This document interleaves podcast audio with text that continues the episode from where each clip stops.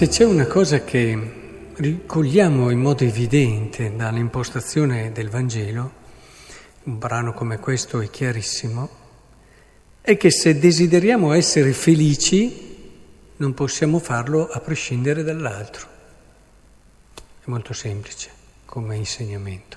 Cioè, mm, se uno immagina che potrà essere felice nel momento in cui avrà salute e si potrà garantire questo o quell'altra cosa, non gli mancherà nulla, eh, potrà concedersi tutto quello che vuole, potrà vedere i paesaggi migliori, le cose più belle, potrà fare tutti i viaggi, insomma, potrà andare avanti.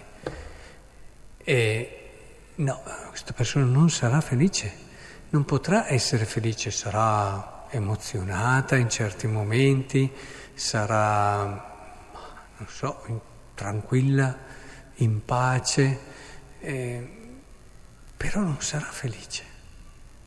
Noi non possiamo essere felici a prescindere dall'altro.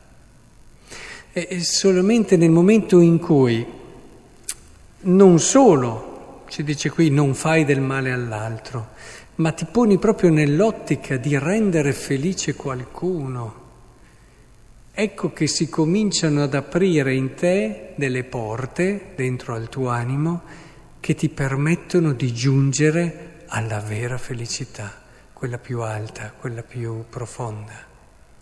Se no, sì, stai lì, ma sei sempre a piano terra, non sali mai e tra un'emozione e l'altra, poi quest'altra emozione viene meno e allora c'è bisogno di altre emozioni, poi vivi un momento straordinario, poi dopo magari poco dopo c'è un momento di invece down terribile e così via e la vita allora è sempre tutta lì.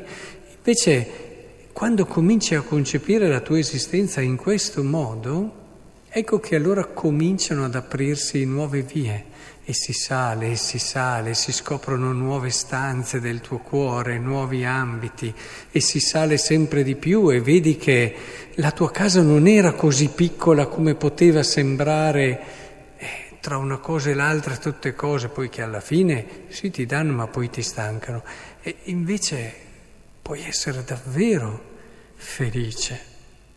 E allora questo dipendere dall'altro ci mette in una posizione di relazione, cioè non siamo anche solo pensando, questo ti dà anche un'idea della santità, la santità non è l'essere super, senza difetti e senza limiti, riuscire a fare tutte le cose, possedersi in modo perfetto, riuscire a gestirsi.